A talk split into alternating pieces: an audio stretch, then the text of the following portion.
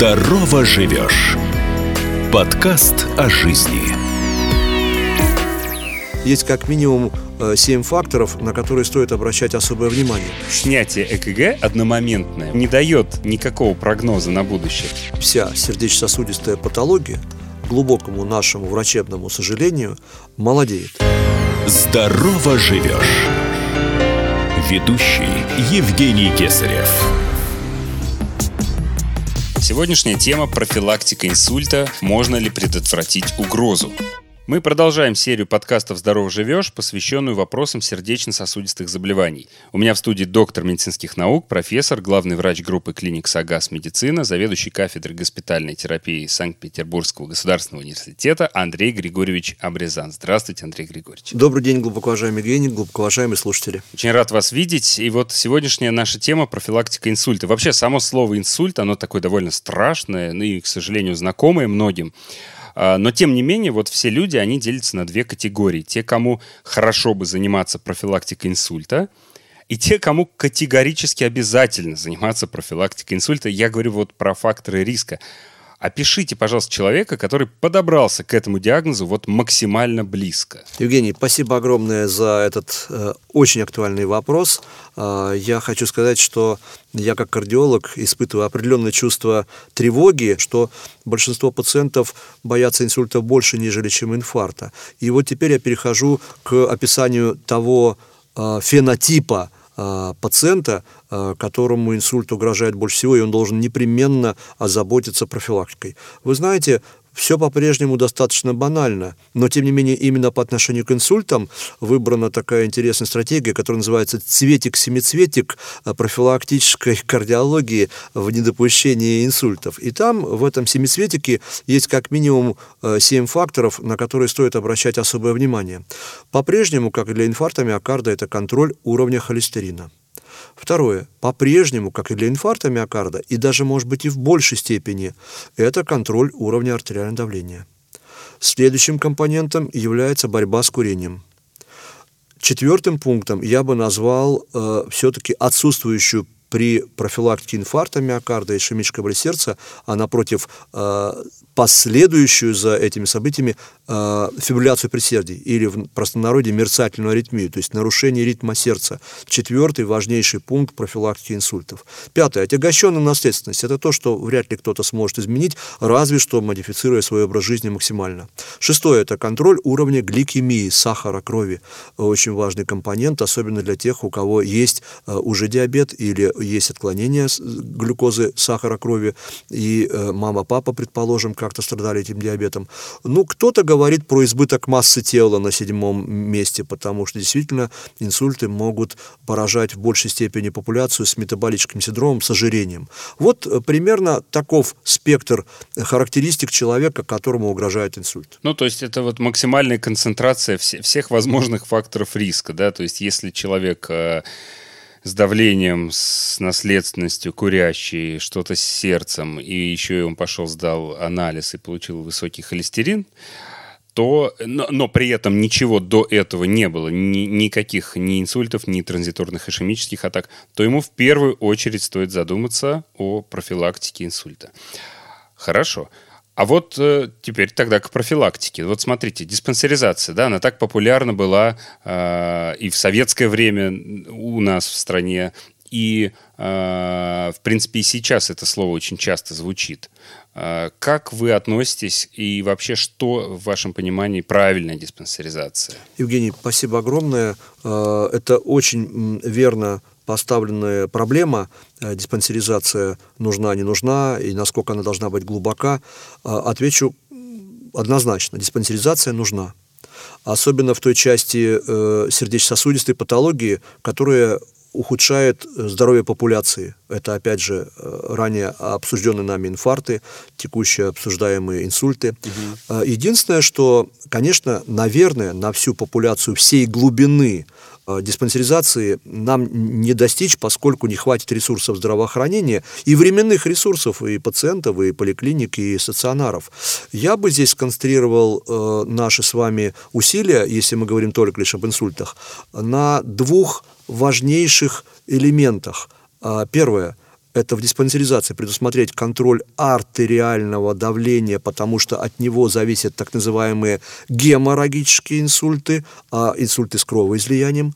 А второе, что не всегда входит в диспансеризацию, это контроль ритма сердца, потому что от контроля ритма сердца, от мерцательной аритмии, зависит другая, совершенно альтернативная группа, но не менее значимая, инсультов, а именно э, инсульты связаны с мерцательной аритмией, фибрилляцией предсердия. Ишемические, кардиоэмболические инсульты, это когда тромб замешивается в сердечной полости, к сожалению, вылетает и летит по прямой в головной мозг, тоже вызывает инсульт. Все другие типы инсультов, они менее э, значимы, хотя я бы, наверное, еще один э, важный э, вариант инсульта бы а, а, а равно и привязку к диспансерным намерениям обязательно привел бы, это так называемый атероэмболический. Это когда в сонных артериях, питающих головной мозг, образуется бляшка, растет, растет, растет, и вот она вот вызывает ишемию головного мозга, а иногда и инсульт, например, если от нее что-то там, допустим, а, отрывается. В простонародье, извините. Таким образом, три совершенно разных, казалось бы, угу. э, диспансерно-профилактических намерения. Первое – это просто отследить уровень артериального давления, даже не столько уровень холестерина или глюкозы. Но это самостоятельно, это же самостоятельно легко делать. Купил тонометр и мери каждый день. Да, а второе немало, совершенно верно, вы правильно предложили стратегию. А второе э, и третье – это, конечно, без монитора электрокардиограммы, не просто снятие электрокардиограммы, а монитора электрокардиограммы, или без ультразвукового исследования сосудов сердца, вот второй и третий типы э, угрожающих нарушений мозгового кровообращения нам, конечно, не оценить. Да, это очень важный момент. Давайте его действительно проговорим, прям э, выделим такой красной нитью, что э, снятие ЭКГ одномоментное вот сейчас, у многих просто оно в голове, знаете, как сидит? Да я снимал ЭКГ. Мне делали ЭКГ год назад, да вот месяц назад. Просто это не дает никакого прогноза на будущее практически. То есть и мы говорим сейчас именно о э, суточном мониторировании.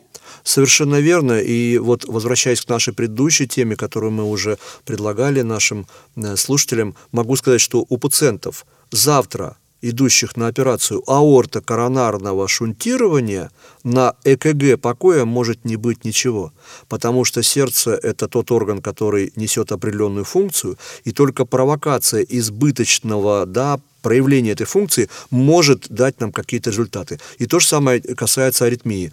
Поскольку аритмия по определению это внезапно, непроизвольное время появляющееся событие, мы не можем прогарантировать, что сегодня она есть на ЭКГ. А вот суточный, а по современным представлениям даже трехсуточный монитор с большей вероятностью выявит это нарушение сердечного ритма. И именно нарушение сердечного ритма, оно как раз и будет являться фактором риска развития э, инсульта? Одного из типов, одного из типов нарушения мозгового кровообращения, инсультов или инфарктов головного мозга. Инсульт, читай, равно инфаркт головного мозга. Угу. А вот э, как все-таки приходить пациенту вот по поводу диспансеризации, да, все-таки интересно, пациент приходит в поликлинику. Как, как это сейчас вообще работает? Потому что вот э, то, что вы тему затронули, э, связанную со здравоохранением, действительно, сейчас же проводится огромное количество исследований в мире, которые учитывают интересы не только личные пациента, но и связывают это вообще со структурой здравоохранения, да, и которые вычисляют, э, что целесообразно делать там, в каком возрасте и при каких показаниях, а что нецелесообразно. И таким образом вот эти вот персонализированные чекапы, да, такие программы создаются, что вот, которые учитывают много-много факторов. Но это все платное. Это все платное. Это вот за свой счет в частную клинику пришел и сделал. А если пользоваться государственной медициной, как, как это работает? Э, Евгений, на э, сегодняшний день э, есть действительно, как вы справедливо отметили, популяционный подход, то есть ориентированный на всех, диспансерный подход, и есть индивидуальный персонализированный подход. Популяционный подход я бы разделил на две большие части. Первая часть – это диспансеризация осуществляемая работодателем работающего человека угу. по системе либо депозитного какого-то да, э, деньговыделения, либо по системе добровольного медицинского страхования. Угу. Работодатель позаботился о своем сотруднике. И там эм, перечень э, факторов э, исследуемых, в которые входят в программу диспансеризации, он может быть совершенно любой. Но и гораздо более глубокий, в том числе и то, что мы с вами отметили для определенной категории лиц. Но есть и диспансеризация, э, та, которая ориентирована на неработающее население, и, в принципе, наше правительство и система здравоохранения предлагают простые, ежегодные, и в то же самое время доступные э, меры, в частности, визит к врачу, исследование так называемой легендарной двойки холестерин и триглицериды, Исследование глюкозы, и это бесплатно э, на сегодняшний день. Ясно, что для какой-то категории граждан снятие кардиограммы, а дальше уже по, естественно, флюорография, которую вы хорошо помните, э, или более глубокое исследование рентгенография органов грудной клетки, э, естественно, какие-то да, попытки проанализировать человека разными специалистами, если это более глубокий вариант в каком-то коллективе используется. То есть бесплатный вариант варианты есть, ориентированная популяция есть, ориентированные на ключевые факторы риска, такие как холестерин, сахар, давление, избыток массы тела, я бы сказал, что они присутствуют, в том числе... Ну, то есть все, все, все, это, все это есть, просто многие об этом не знают, потому что, в общем-то, э, ну, не, за, не заморачиваются, так скажем, не задумываются. То есть мы приходим плавно к тому, что э, не хочется говорить э, слово «утопающий», но спасение утопающих, да, дело, дело рук, поэтому ну, нужно самому заботиться о своем здоровье, проявлять интерес, так скажем. Хорошо.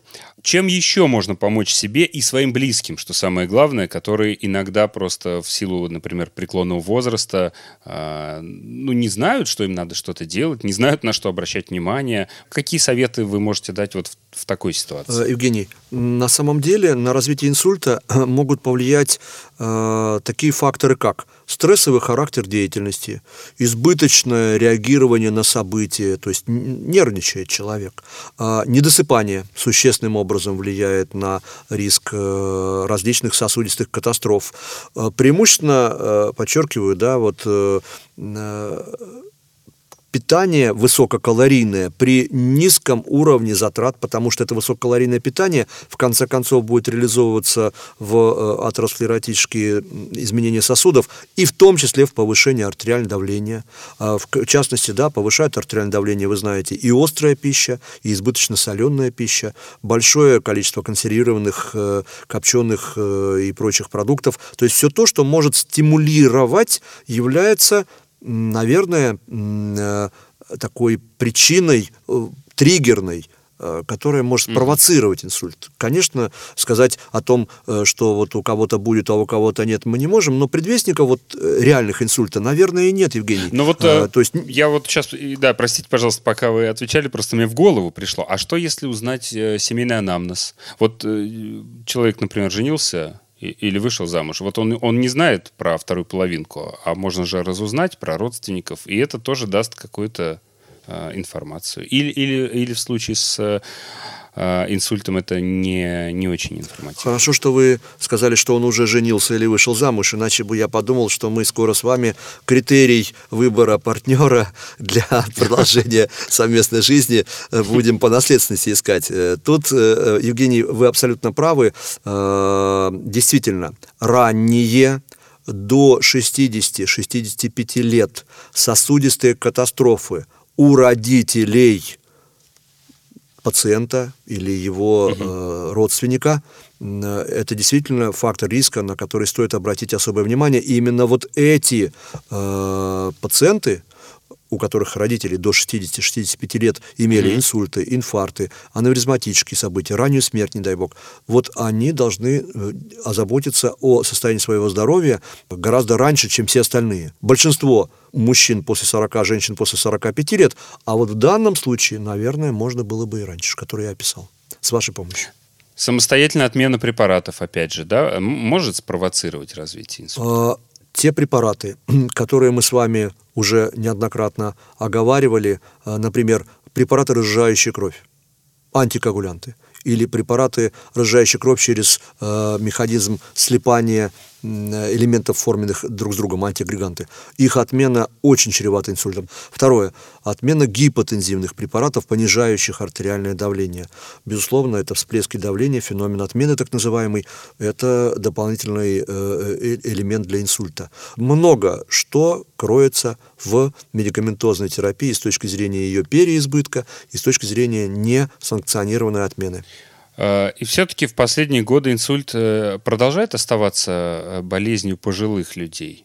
Или мы видим тенденцию к омоложению? Евгений, безусловно, как и вся сердечно-сосудистая патология, глубокому нашему врачебному сожалению, молодеет.